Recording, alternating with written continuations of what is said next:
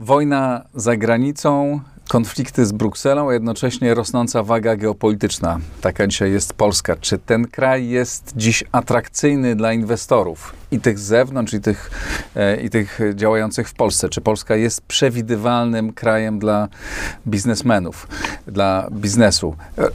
Dzisiaj rozpoczynam cykl rozmów z przedsiębiorcami o tym, jakim krajem jest e, Polska z punktu widzenia rozwoju gospodarki, czego nam potrzeba, co powinniśmy poprawić. Zapraszam na tę rozmowę i na wszystkie kolejne. Dziękuję wszystkim patronom, dzięki którym te rozmowy mogę prowadzić. E, zachęcam wszystkich do dołączenia do tego grona. Jeśli chcecie to zrobić, wejdźcie na mój profil w serwisie patronite.pl. A teraz zapraszam na rozmowę.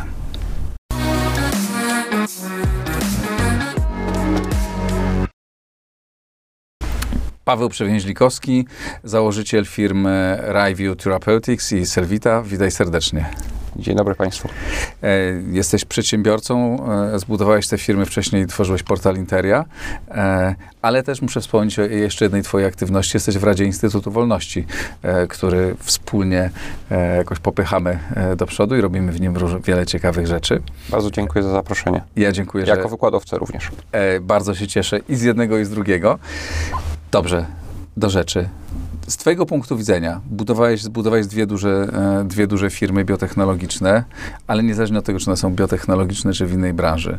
Dzisiaj Polska jest takim krajem, w, poza Twoimi emocjami osobistymi, którym warto inwestować, przyszłościowym, czy takim, którym no, może warto, ale jest to, jak, jest to inwestowanie w e, papiery wysokiego ryzyka?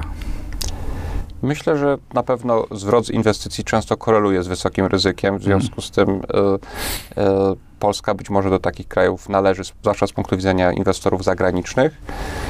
Myślę, że średnio, długoterminowo Polska na pewno jest jednym z najlepszych krajów, gdzie można inwestować na świecie. Tak? To znaczy, przede wszystkim nasza gospodarka jest oparta na inteligentnych ludziach, jesteśmy jednym z najbardziej dynamicznych, jesteśmy jednym z najbardziej takich e, ambitnych, pracowitych narodów w tej chwili na świecie. Na pewno pierwsza trójka w e, Unii Europejskiej, więc e, inwestując w danym kraju, inwestujemy przede wszystkim w ludzi. I wydaje mi się, że Polska jest pod tym względem bardzo atrakcyjnym miejscem do inwestowania punktu widzenia na przykład infrastruktury ciągle, nie wiem, budowa laboratoriów czy, czy budowa zakładów przemysłowych w Polsce jest e, dwa czy trzy razy tańsza niż na przykład e, w Niemczech e, czy Wielkiej Brytanii.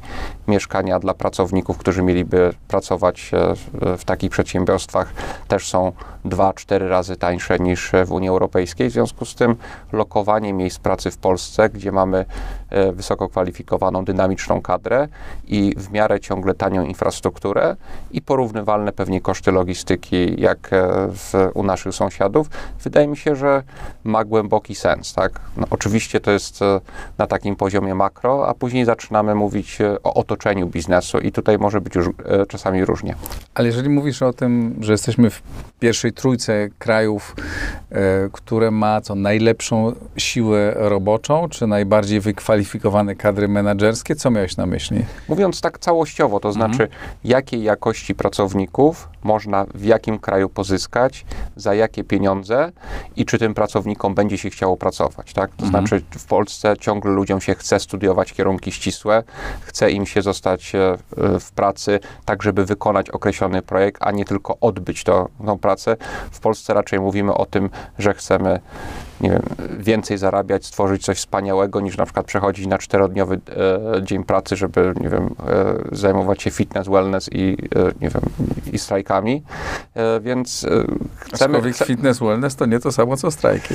Tak, ale jak gdyby, no, to jest takie właśnie takie podejście, ale nie wiem, tam Francja, w tej chwili w Portugalii się mm. mówi o wprowadzeniu, nie wiem, czterodniowego dnia pracy w administracji publicznej. W Polsce takich tematów nie ma. My wiemy, że e, w globalnej konkurencji to nie będzie tak, że ktoś nam dołoży, tylko że jeżeli jest konkurencja nie wiem, Unii Europejskiej, Stanów Zjednoczonych e, czy Chin, to jeżeli nie będziemy pracować tak intensywnie jak Amerykanie czy Chińczycy, no to e, będziemy żyli biedniej niż Chińcy czy, czy Hindusi i e, żadna, mhm. żadna polityka rządowa, żaden system podatkowy tego, tego nie zmieni, że no, jest taka zasada, kto nie chce pracować, ten też niech nie je, tak? A te dwa pozostałe kraje, które mają tak dobrą, które są lepsze od nas, czy porównywalne z nami, to, znaczy, to myślę, że, myślę, że kraje naszego regionu, tak? Mm. To znaczy, e, nie wiem, na przykład kraje bałtyckie, czy Rumunia jest w tej chwili mm. też takim miejscem, jeżeli chodzi o duże kraje, gdzie, gdzie warto inwestować. E, jeżeli chodzi o naszych południowych sąsiadów, no to tam ta gospodarka na przykład, nie wiem, w Czechach czy na Słowacji jest chyba za bardzo uzależniona od, e, od niemieckiej. Węgry z kolei myślę, że są z różnych względów bardzo mało atrakcyjnym krajem w tej chwili do inwestowania, więc z regionu na pewno Polska jest zdecydowanym liderem. Mhm. A no, mówimy o tym bardzo często, że e, Polska była atrakcyjnym krajem do wykonywania takich prostych produkcji, tak, że była zapleczem e, firm niemieckich, no i to nie jest przesadą, no tak jest e, w dużej mierze. Ty e, tworzysz firmę e, biotechnologiczne, no, w której przede wszystkim jest ta, jest ta bardzo duża wartość dodana i, i, i potrzeba bardzo wy, wykwalifikowanej, e, mm, wykwalifikowanych pracowników. W jakiej kondycji dzisiaj jest i cała branża, nie pytam o twoje firmy, żebyśmy nie robili tutaj e, e, e, reklamy, ale jakby i cała branża, i jakby jej otoczenie tego typu branż jest dzisiaj przygotowane do tego, żeby, żeby ta branża urosła do takiego poziomu jak Big Pharma w zachodniej Europie i na świecie. Wydaje mi się, że jesteśmy na początku drogi, to znaczy światowa biotechnologia, model biznesowy firm biotechnologicznych skoncentrowanych nie na produkcji leków czy na sprzedawaniu leków, ale na opracowaniu nowych leków zaczął się 50 lat temu w Stanach Zjednoczonych, kiedy e, został utworzony Genentech, tak? Więc oni mają już 50 lat tradycji. W Polsce ta branża, można powiedzieć, narodziła się, nie wiem, 15-20 lat temu, kiedy powstały polskie, pierwsze firmy polskie e, biotechnologiczne i e, w, w, tym czasie uczymy się jako firmy prowadzić biznes, kształcimy pracowników, ściągamy pracowników z zagranicy, budujemy laboratoria.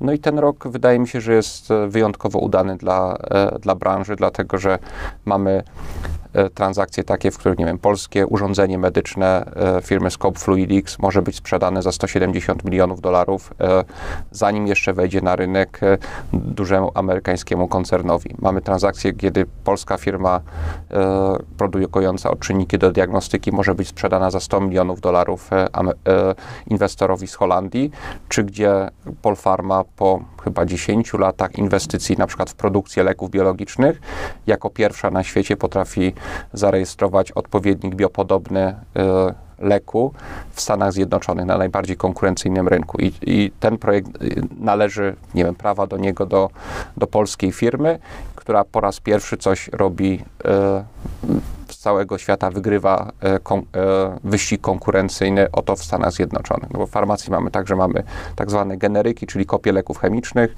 leki biopodobne, kopie leków biologicznych i leki innowacyjne, najwyższy poziom innowacji, więc można powiedzieć, już na tym średnim poziomie innowacji jesteśmy. Tak? A na ile szybko my doganiamy? Znaczy, gdzie byliśmy, nie wiem, 5 lat temu czy 10 lat temu, gdzie jesteśmy dzisiaj, ile jeszcze brakuje i co musi się stać, żeby taka firma jak twoja, czy twoi konkurenci polscy mogli e, no, konkurować tak pełnoskalowo e, e, z tymi największymi graczami na świecie? Myślę, że brakuje około pięciu lat, to znaczy Aha. E, w momencie, kiedy pierwsza polska firma biotechnologiczna zarejestruje swój innowacyjny lek na nowe białko, nową cząsteczkę chemiczną opracowaną gdzieś w polskich laboratoriach w Stanach Zjednoczonych czy, czy w Unii Europejskiej, będzie można powiedzieć, że potrafimy już zrobić najbardziej zaawansowane produkty branży biotechnologicznej, więc myślę, że myślę, że gonimy ale gonimy, tak mi się wydaje, troszeczkę za powoli. E, kiedy zaczynaliśmy w tej branży z Bogdanem Sieczkowskim działać 15 lat temu, wydawało mi się, że jesteśmy 5 lat przed Chińczykami. Teraz wiem, że jesteśmy 5 lat za Chińczykami, no bo oni gonili troszeczkę szybciej. Chińskie firmy już wprowadziły swoje innowacyjne leki na e, rynek amerykański. A pewnie trudno konkurować z taką gospodarką powiązaną tak bardzo z polityką jak e, E, chińska, kiedy decyzją polityczną można wprowadzić wiele rzeczy, które siłą rzeczy muszą przeskoczyć mechanizmy rynkowe, no bo po prostu nie liczą pewnych kosztów, którą mhm. twoja firma, czy inne firmy, czy tak samo Bayern i inne wielkie firmy będą liczyć, tak? Tam jak jest decyzja, wchodzimy w elektryki na przykład, tak, że no to przez ileś lat się nie opłacało, no ale dzięki temu będą mieć rentę e, za chwilę.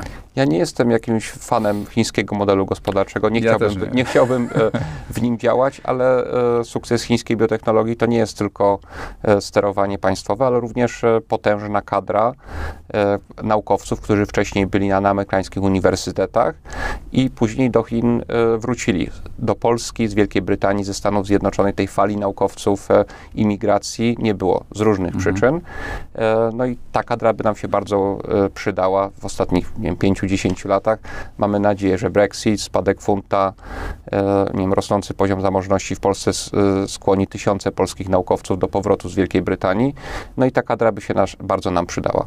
Wspomniałeś o tym, że zatrudniacie ludzi spoza Polski, że ściągasz pracowników z innych części świata, co jakby trochę się kłóci z tym, co mówiłeś wcześniej, że my już mamy tak fantastycznych, e, e, fantastycznych e, pracowników, jak w niewielu miejscach w Europie.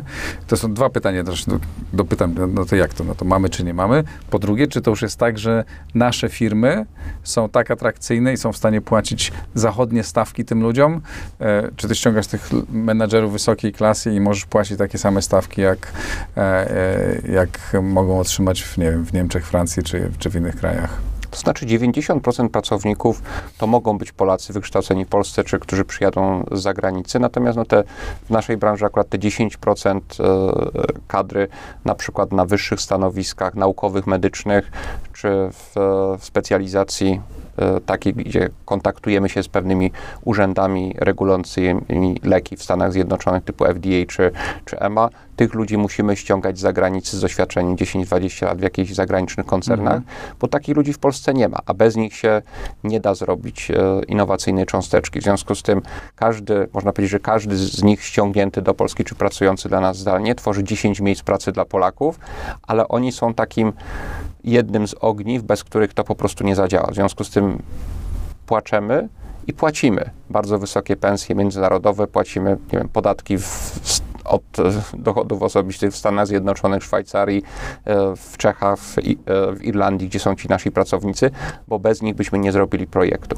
Oczywiście, że oni potem uczą Polaków, którzy mogą wejść na ich miejsca, ale również Polacy pracujący w tej branży coraz bardziej im rosną pensje, dlatego że wiele międzynarodowych firm na przykład prowadzi badania kliniczne w Polsce.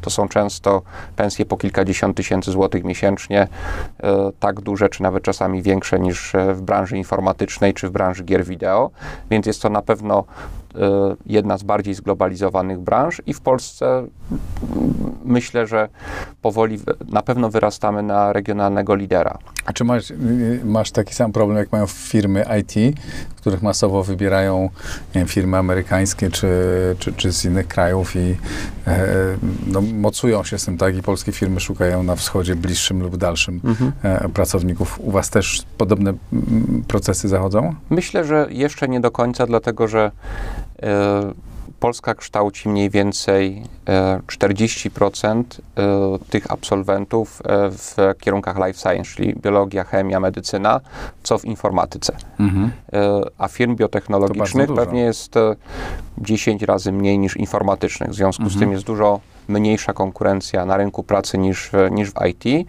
Natomiast no, to się powoli rozkręca. Tak? No, branża gier wideo w Polsce powstała 30 lat temu, tak? kiedy tam powiedzmy, nie założono e, CD Projekt. Tak?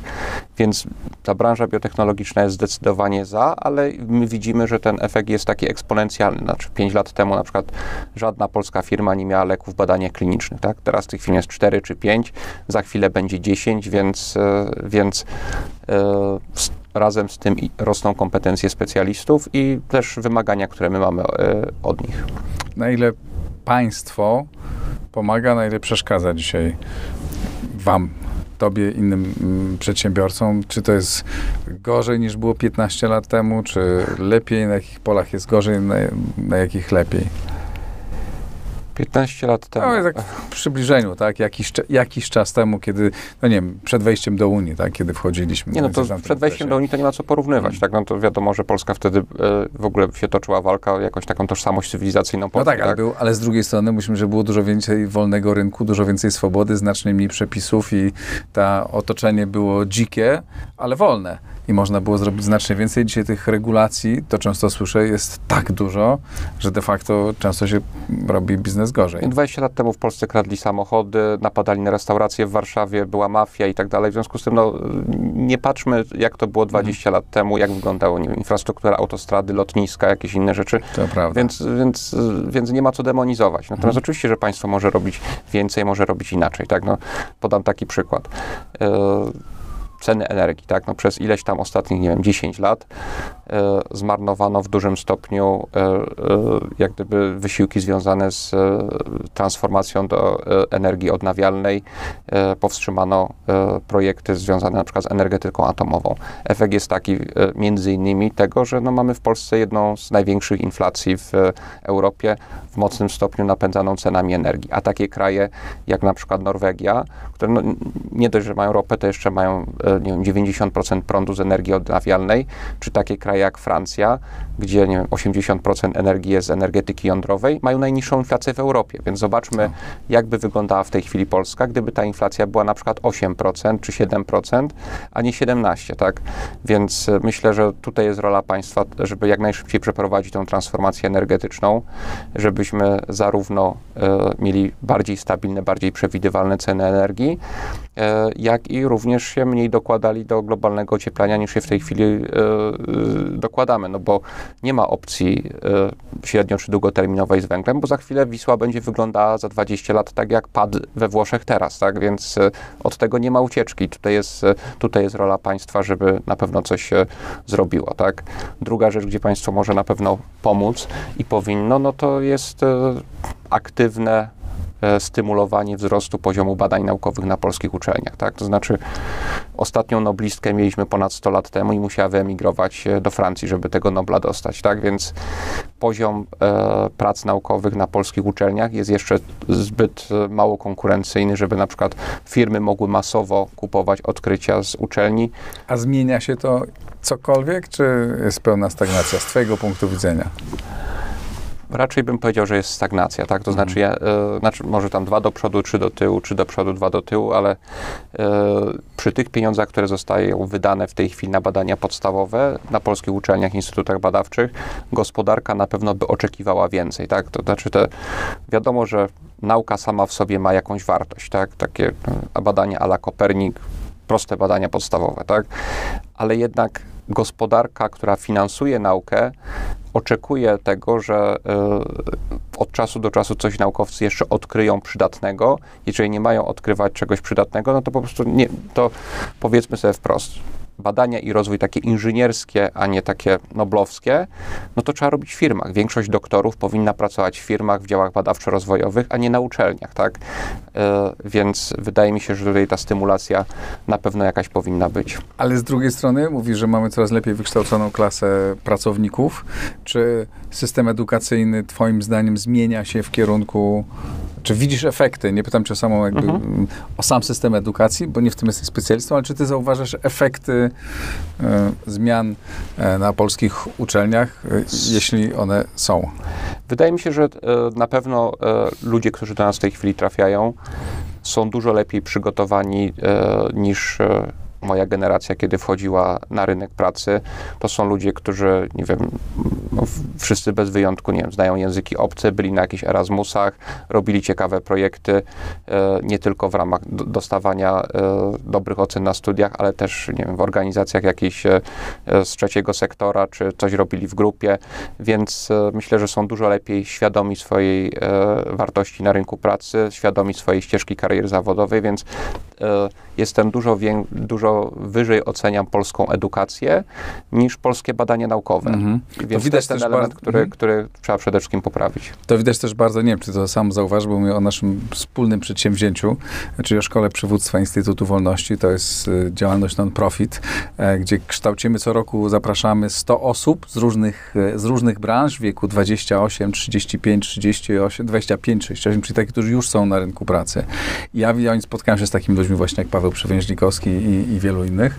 E, serdecznie przy okazji namawiam do, do, do aplikowania, niedługo będziemy re, rekrutować, ale nie wiem, czy też masz takie wrażenie, znaczy ja widzę tych ludzi i porównuję siebie z tam, kiedy ja byłem w tym wieku i po prostu jestem, znaczy nie, nie jestem dumny z siebie, jestem dumny z nich, że, że, że, że mamy takich, e, takich ludzi. Owszem, to nie jest średnia krajowa, tak, bo to są no, ci ludzie z najwyższej e, półki w tej, w, tym, w, te, w, te, w tej generacji, ale to są ludzie świetnie wykształceni, myślący w sposób otwarty i tacy bardzo hop do przodu, chcący coś robić, zmieniać, budować firmy, wpływać na życie społeczne, polityczne. Nie wiem, czy jak, jak jest twoje wrażenie, kiedy ty z nimi rozmawiasz? Tak, no, często rozmawiam, nie wiem, czy z kandydatami do pracy, czy ludzi, którzy przychodzą na staże, czy młodymi pracownikami. No i widać, e, widać, że im się chce. To, to, czego my musimy ich w biznesie nauczyć, no to w porównaniu na przykład z uczelniami zachodnimi pracy zespołowej. Tak?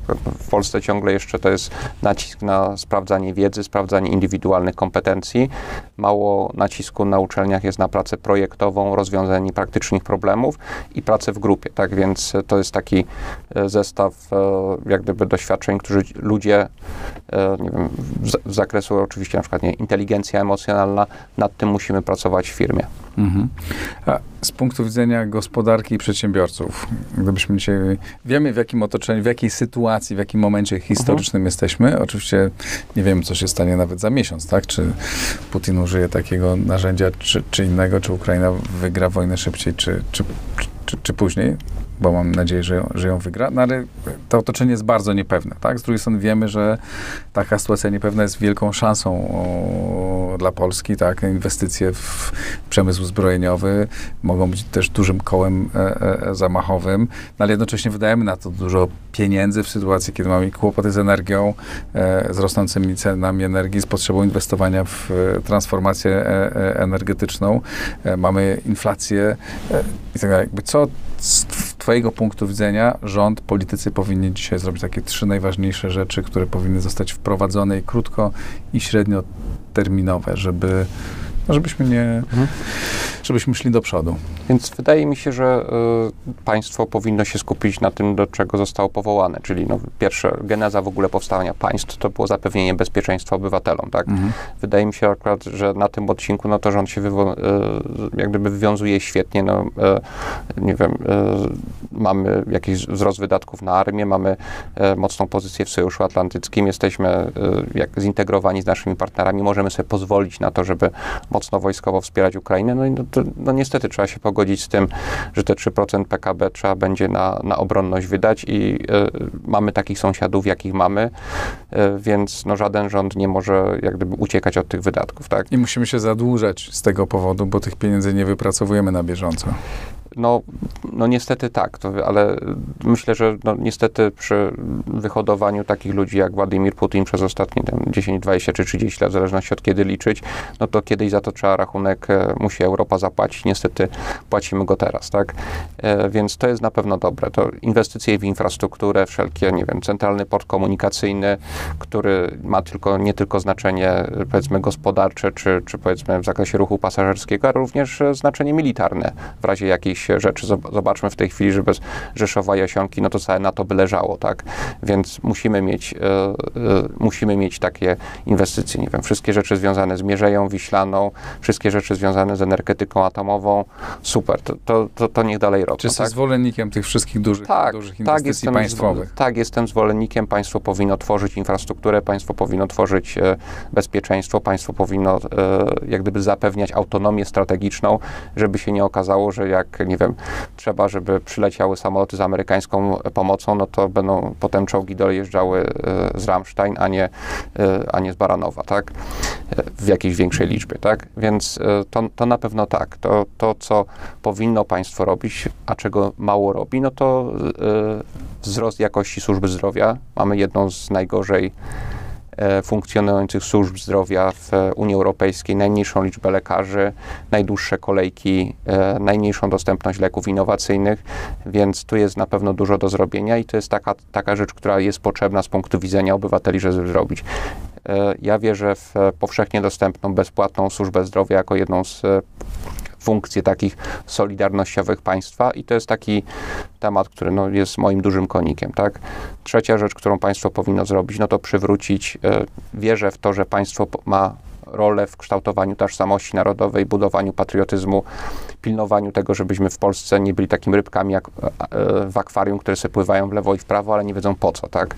Więc na pewno, nie wiem, dobra telewizja publiczna, pluralistyczna, oddzielająca komentarz od, od faktów, to jest też... Czy ty też jesteś bardzo zadowolony z tego, co robi państwo polskie? Nie jestem zadowolony, tak? Więc jestem kompletnie niezadowolony, mhm. tak? I to jest coś takiego, no, co, co trzeba przywrócić pewne standardy w tym obszarze, tak żeby telewizja publiczna była odbierana jako kanał e, powiedzmy nas wszystkich podatników, ani jako nie wiem, tuba propagandowa jednej partii. Tak? To, jest, to jest potężna rzecz, która jest do naprawy. Tak?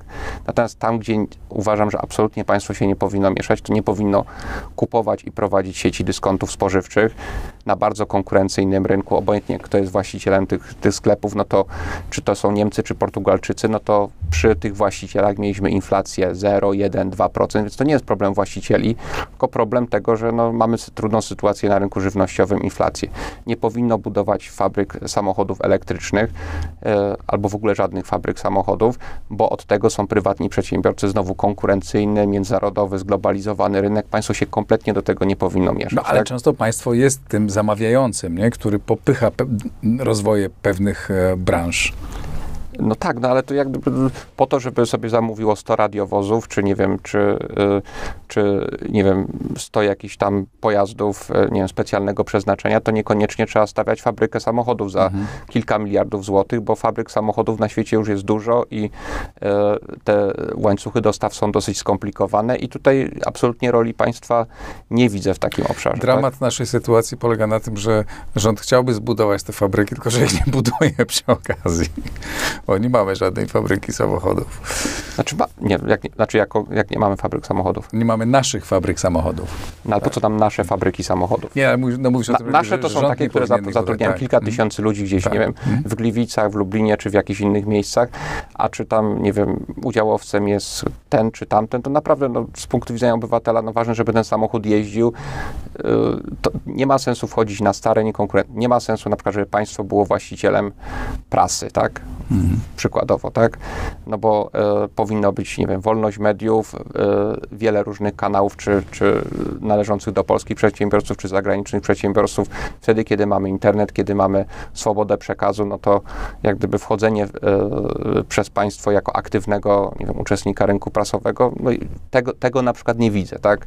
I e, więc e, są pewne rzeczy są robione dobrze, są pewne robione rzeczy źle, no i tyle twoje firmy działają w Polsce, nie masz siedziby w Warszawie nie tutaj masz swoje główne, główne zaplecze.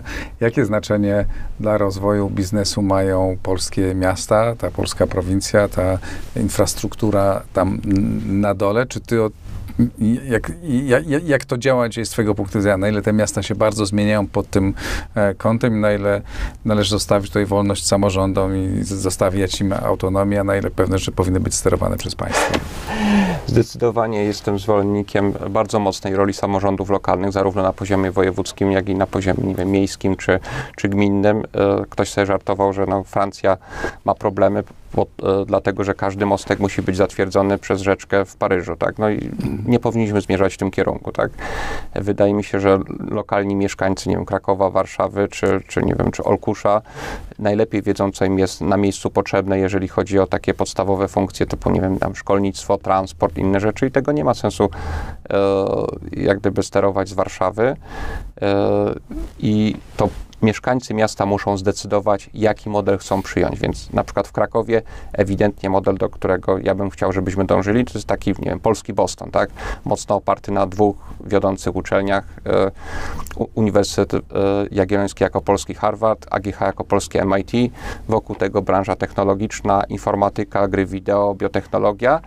I to jest pewien model, e, alternatywny wobec e, na przykład modelu opartym na tym, że no, Wenecja, Wawel, puste centrum i inne tego typu rzeczy. No ale czy iść w kierunku bycie centrum technologicznym gospodarki opartej na wiedzy, czy być skansenem, to niech mieszkańcy Krakowa zdecydują o tym, a nie ktoś w Warszawie, tak? No i w zależności od tego się będzie inwestowało albo, albo w, nie wiem, w wykopanie jakiegoś tam kolejnego tunelu pod rynkiem, albo się będzie inwestowało w tunel e, metra, żeby można się było łatwiej komunikować mieszkańcom, a nie turystom w środku. Mhm. Z Twojego punktu widzenia, jakie znaczenie mają z Twojego jako przedsiębiorcy, tak, e, punktu widzenia, jakie znaczenie mają e, konflikty, które dzisiaj mamy z Brukselą, e, na ile te pieniądze są tak naprawdę kluczowe dla naszego rozwoju, a na ile możemy sobie tak naprawdę dać z tym spokój, bo i tak się rozwijamy, i tak nasze firmy płacą coraz większe podatki, mamy coraz więcej, jesteśmy coraz, coraz większym państwem. Znaczy, na pewno dobrze, żebyśmy mieli, tak, tylko pytanie, na ile to jest kluczowe dla naszego rozwoju dzisiaj. To, czy, czy załagodzimy te konflikty, i będziemy dostawać pieniądze, czy ich nie załagodzimy? Już od strony finansowej ja się nie czuję ekspertem, mhm. żeby, żeby powiedzieć, czy polskie państwo może łatwo sobie pożyczyć kolejne 300 czy 400 miliardów złotych, czy, czy raczej nie powinno, więc tutaj na ten temat się nie powinienem e, wypowiadać. E, e natomiast to, na co chciałbym zwrócić uwagę, że w naszych relacjach z Brukselą czy z państwami unijnymi powinniśmy raczej zmierzać do tego, żeby stać się graczem, który jest przy stole. Tak? To znaczy mnie bliska jest wizja Polski jako jednego z trzech rozgrywających głównych w Unii Europejskiej oprócz e, Francji czy Niemiec. Wydaje, nam, wydaje mi się, że zwłaszcza e, no, tej chwili ta sytuacja geopolityczna, gdzie Polska zarówno lewa czy prawa strona sceny politycznej rozpoznała dobrze takie no, e, zagrożenie geopolityczne i tutaj myślę, że mamy, e, mamy pełną solidarność.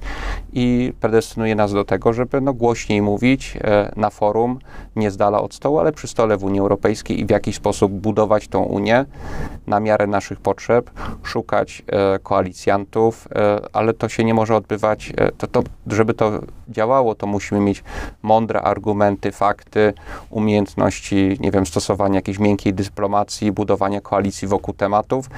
I taka, taka relacja z, z, z Brukselą jest mi bliska. Pamiętam taką debatę kandydatów na prezydenta parę lat temu, kiedy pytano, gdzie by najpierw pojechali. No to ktoś tam mówi, że do Watykanu, drugi mówi do Brukseli, ale ja absolutnie tam powiedzmy się nie będę kłaniał czy coś. Nie, no do Brukseli trzeba jechać po to, żeby tam zdobyć władzę, a nie po to, żeby się komuś kłaniać, tak? I e, wydaje nam się, że jako e, taka gospodarka, takie społeczeństwo, taki naród, który w tej chwili raczej ma więcej dynamiki i więcej e, wizji niż e, wiele narodów dookoła nas, no to do nas raczej należy przyszłość, tak? No i e, ten taki duch z, z, Warszawy, z Krakowa, z Poznania, z Gdańska może bardziej w, zaistnieć. Żeby podsumować, to wrócę do tego pierwszego pytania. Jesteśmy krajem, obok którego toczy się wojna, tak, który stał się dla największej gospodarki świata, Stanów Zjednoczonych, jeszcze ważniejszym niż był, aczkolwiek no też pamiętajmy o rozmiarach, to ciągle nie jesteśmy ich głównym partnerem, e, ale jednak nasza rola rośnie z jednej strony, z drugiej strony jest wojna i nie wiadomo, e, co z tą wojną. E, jest, są konflikty z Brukselą, jest rosnąca gospodarka ciągle i są coraz lepsze autostrady, hmm. coraz lepsza infrastruktura. Na ile ty, jako w swoich kontaktach również z partnerami e, zagranicznymi, odczuwasz to, to wszystko, co się, tą, tą, tą całą eko, ten, cały, ten cały ekosystem wokół, tak? Na ile to wpływa na, na twój biznes i czy w ogóle to nie ma, tak naprawdę nie ma, nie, nie ma znaczenia. To są jakieś wielkie mhm. rzeczy, które się dzieją, to my robimy, kopiemy te swoje dołki. Myślę, że zwróciłbym uwagę na takie dwa aspekty. Po pierwsze, to jest e, stopy procentowe. E, no, przy mhm. rosnących stopach procentowych zarówno nasi pracownicy muszą, nie wiem, płacić dwa razy tyle za mieszkanie czy za kredyt, co, e, co płacili, płacili wcześniej, jak i firmy, które chcą zrobić jakieś inwestycje, nowe fabryki, laboratoria, muszą płacić za kredyt dużo więcej niż rok czy dwa lata temu, więc to nas ogranicza nam możliwości rozwojowe. W związku z tym no, no trzeba w jakiś sposób dążyć do tego, żeby tą, obniżyć koszt finansowania e, polskiego budżetu, żeby ustabilizować walutę, no bo wiadomo, że żeby również poprawić sytuację na giełdzie papierów wartościowych w Warszawie, która no, zwłaszcza z punktu widzenia inwestorów zagranicznych była przez ostatni rok jednym z najgorszych rynków na świecie, no bo raz, że ceny spółek spadły w, w złotówkach, no to jeszcze jak się weźmie to w walucie, no to nam dokłada kolejne 20%. W związku z tym to nie zachęca do przesyłania dolarów, euro, szekli czy tam jenów do, e, do Polski. Chcieli e, na pewno E, więc na pewno to jest temat do, do załatwienia. Drugi taki obszar to jest przewidywalność procesów prawnych, to znaczy żadna firma nie zainwestuje w Polsce, jeżeli nie będzie miała zaufania do tego, że jeżeli na przykład nie, polski partner ich oszuka, czy będzie im się wydawało, że oszukuje, no to nie będzie mogła dochodzić swoich spraw w sądach i to są dotyczy dwóch rzeczy, tak? Po pierwsze wiarygodności procesu sądowniczego, niezawisłości sędziów, tego typu rzeczy, ale również szybkości tego procesu, tak? To znaczy, nie wiem, dzisiaj prawdopodobnie Elon Musk przejmie Twittera, tak? E, no bo tam już się prawie, że rozgaszcza, tak? No, dlatego, że grozi mu to, że w ciągu kilku miesięcy przegra proces o to, że e, do tej pory go nie przejął. No więc widzimy, jak wygląda czas e, trwania procesu w Stanach Zjednoczonych do jakichś ostatecznych rozstrzygnięć to jest kilka miesięcy, no a u nas to jest kilka lat, tak? Więc, e, więc to na pewno trzeba naprawić, bo, bo wtedy to udrażnia przepływ kapitału, robi, e, robi Polskę takim bezpieczniejszym miejscem, gdzie można inwestować. Na, na to na, na pewno nasi partnerzy zagraniczni zwracają uwagę. Jesteś umiarkowanym optymistą, optymistą, jeśli chodzi o przyszłość gospodarczą Polski nieumiarkowanym optymistą. Tak? Nieumiarkowanym, czy tak. jesteś optymistą. Jestem, jest, nie, no, jestem, jestem bardzo dużym optymistą. No, tak zawsze mówiliśmy w poprzedniej firmie, że sytuacja jest e, zła, ale tak dobrze jak teraz jeszcze nigdy nie było. Tak więc e, wydaje mi się, że jest wiele rzeczy takich, e, które musimy naprawić, ale jeżeli porównamy naszą sytuację, najbliższy przykład z, z brzegu, tak? Gospodarka niemiecka, to, która ma zasadniczy, fundamentalny problem z całym swoim modelem biznesowym, rynku, rynkami zbytu, zaopatrzenia, kosztami pracy i tak dalej. No to czy na przykład, nie wiem, e, Francja z, nie wiem, z mentalnością, stosunkiem wielu, znacznej części siły roboczej do, do pracy, Wielka Brytania i tak dalej, chyba nie ma w tej chwili krajów europejskich, poza, nie wiem, takimi nielicznymi wyjątkami typu Norwegia, które cieszyłyby się, że że u nich jest wszystko dobrze, tak, że jest fajnie, tak. My mamy swoje problemy, oni mają swoje ale wydaje mi się, że ta energia, która jest w nas i ta chęć jak gdyby zmian, prędzej czy później nas te, przez te problemy przeprowadzi, bo jesteśmy też jednym z najbardziej elastycznych narodów w Europie, więc e, no, o średnio długoterminową przyszłość polskiej gospodarki i społeczeństwa się w ogóle nie boję. Fantastycznie. Jeśli chcecie posłuchać bezpośrednio na żywo Pawła Przewięźlikowskiego i rozwijacie się, to zapraszam Was serdecznie do Szkoły Przywództwa. Właśnie razem ich zapraszamy, prawda? E, to jest bardzo fajne przedsięwzięcie przedsięwzięcie. Pawle, bardzo serdecznie Ci dziękuję za wizytę w Układzie Otwartym. Dziękuję. E, to wszystko na dzisiaj. Napiszcie proszę w komentarzach, co sądzicie o, o polskiej gospodarce, o tym, o czym mówił e, mój gość i, i czy chcielibyście, żebym takie rozmowy z przedsiębiorcami tu w Układzie Otwartym prowadził. A jeśli podobała Wam się ta rozmowa, to rozważcie wsparcie Układu Otwartego w patronite.pl. Dzięki serdeczne, do usłyszenia, do zobaczenia.